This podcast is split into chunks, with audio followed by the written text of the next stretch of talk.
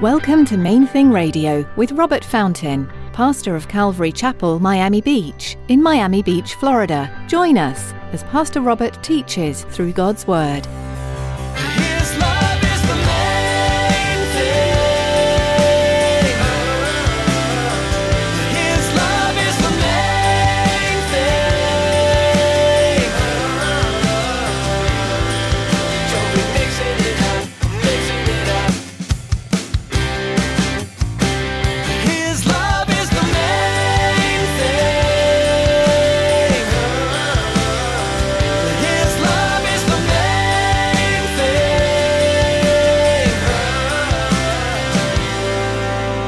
Verse 20, Paul continued, 2 Corinthians 5:20, now then, we are ambassadors for Christ, as though God were pleading through us.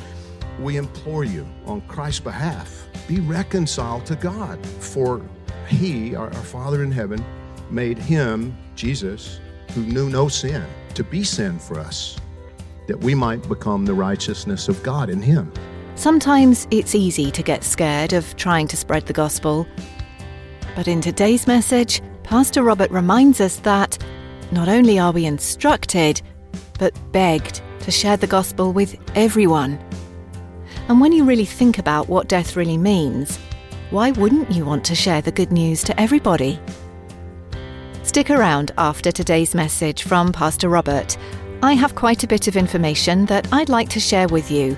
Our web address, podcast, subscription information, and our contact information. Now, here's Pastor Robert in the book of Acts, chapter 9, as he continues his message, Paul's Conversion. His love is the main thing.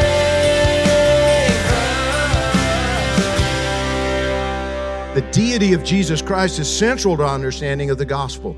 See, it's central, it's critically important. Why is it critically important? Well, if Jesus was merely the Jewish Messiah in the way that the Jews had always expected and still expect, the anointed one of God, anointed to reestablish Israel as a nation, the ultimate great prophet of God's people, but, but nothing more than that, if that's all Jesus was, then he could not have been what he claimed to be the final and ultimate sacrifice for sin. That was why C.S. Lewis, the, one of the most famous quotes from C.S. Lewis, you know, about he's, he's, he's either, he was either a liar or a lunatic or the Son of God. Lewis said, you know, this nonsense about him being a great teacher or a, a prophet, it's like that won't work. He didn't leave us with, with the option of, you know, thinking that that's all he was. Because if he, if he wasn't the Son of God, then he was a crazy person because he claimed to be the Son of God.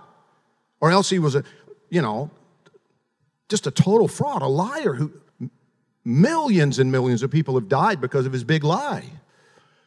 But you can't just say, oh, yeah, he was a great teacher. No, he was a horrible man unless he is actually God the Son. Paul writing about it in 2 Corinthians 5:14, he said the love of Christ compels us because we judge thus that if one died for all, then all died. What was he talking about right there? That ultimate sacrifice, one man taking upon himself the sin of all humanity and dying to pay the penalty. But you see, that's impossible for a man to do. Think about it this way if my son David and I separately owe you $50, and I come to you and say, okay, I'm gonna take care of David's debt, here's 50 bucks, you're gonna be like, no, that's the 50 you owe me. He still owes me 50. Every single human being, every human, according to the Bible, it says, all have sinned and fall short of the glory of God. There's no sinless human. So if, if I approach God and say, listen, I'm gonna offer myself in sacrifice for the sins of humanity, God will be like, I love you, bro, but no.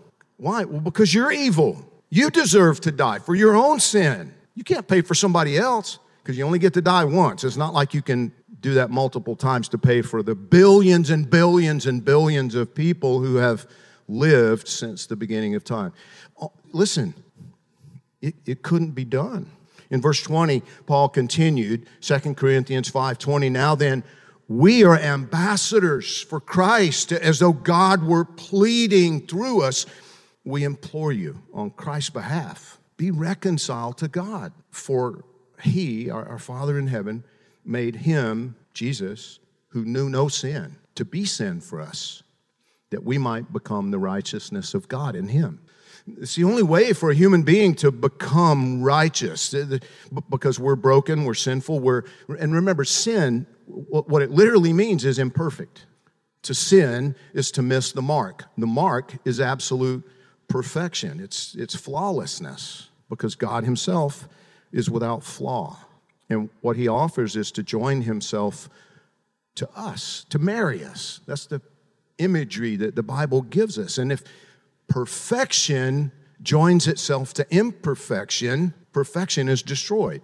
In, the same way that, like I've said before, I've got a bottle of purified water right here. But if I drop a couple of drops of arsenic in there, it's no longer pure. Now it's impure. It went from being purified water to poison because I added an imperfection into the equation, right?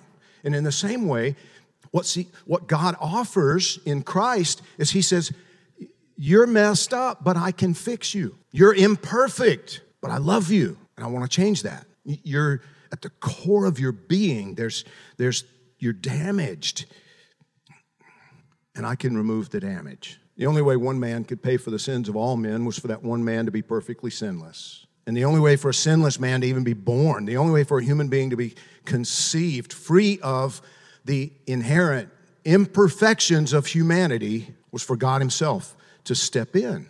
Divine intervention. God put skin on.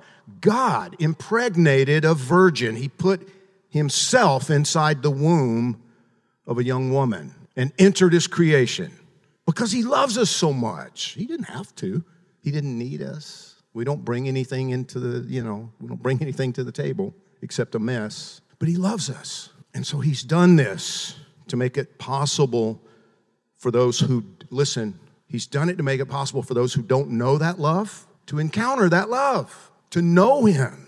So now, see what we have God, Jesus, fully man, fully human, fully God.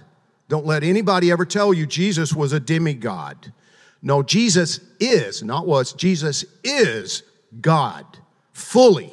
And he chose to also become fully man. How does that work? I don't know. But the Creator did it for us because he loves us. He paid the penalty of humanity. The message that the Lord Jesus gave to Paul, first there in you know, it began in, in Damascus, really, but then in Arabia, and then for another 10 years secluded back in, in Tarsus. It was the message of grace, the gospel of God's grace. You, you, you can't do this, but I'll do it for you. Let me do it for you, God says. It's the message that, that God the Son humbled himself and then offered himself to be tortured to death on a cross in payment for our sin. Jesus conquered both sin and death for us. The gospel of grace is the message that God loves you and He wants to rescue you from this dead, messed up existence and give you life. See, we, what we call life is, is not life, it's, it's merely existence. Life is what God Himself breathed into Adam in the garden, it's what Jesus breathed into the disciples after he was crucified and raised from the dead. The Spirit of God is the Spirit of life.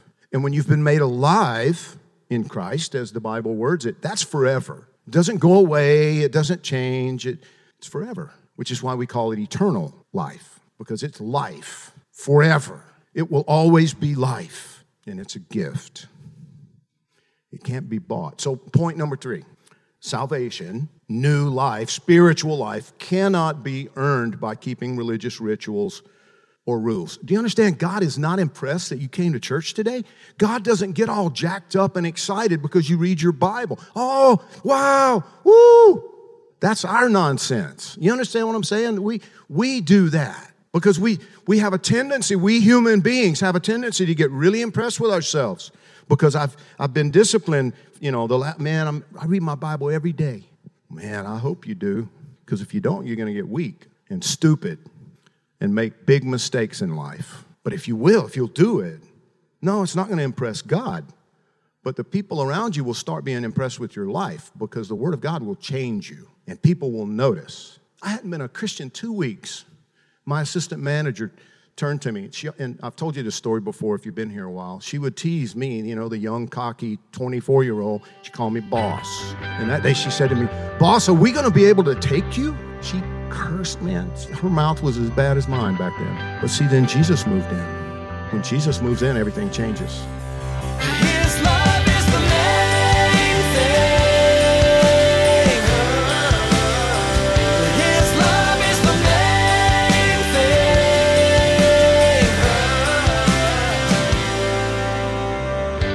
We're so glad you tuned in today for Pastor Robert's message in the book of Acts. If you'd like to hear today's teaching again or learn more about Main Thing Radio, visit our website at mainthingradio.com.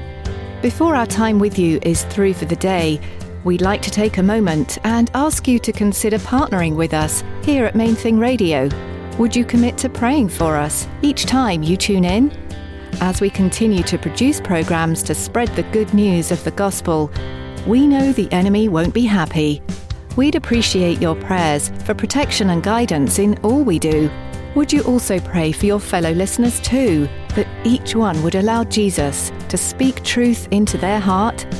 We have one more way you can support us in what we're doing here at Main Thing Radio, and David's here with the details. We all know it's vitally important to support the local church, a place we call home. But it's also very important to support missionaries. Have you ever considered that Main Thing Radio is missionary work? It is. We need your support to continue to share God's Word over the airwaves. Please prayerfully consider financially supporting Main Thing Radio. For more information, visit mainthingradio.com and click on the donate button. Thanks, David, and thank you for joining us today. Tune in next time for another look at the Book of Acts, right here on Main Thing Radio.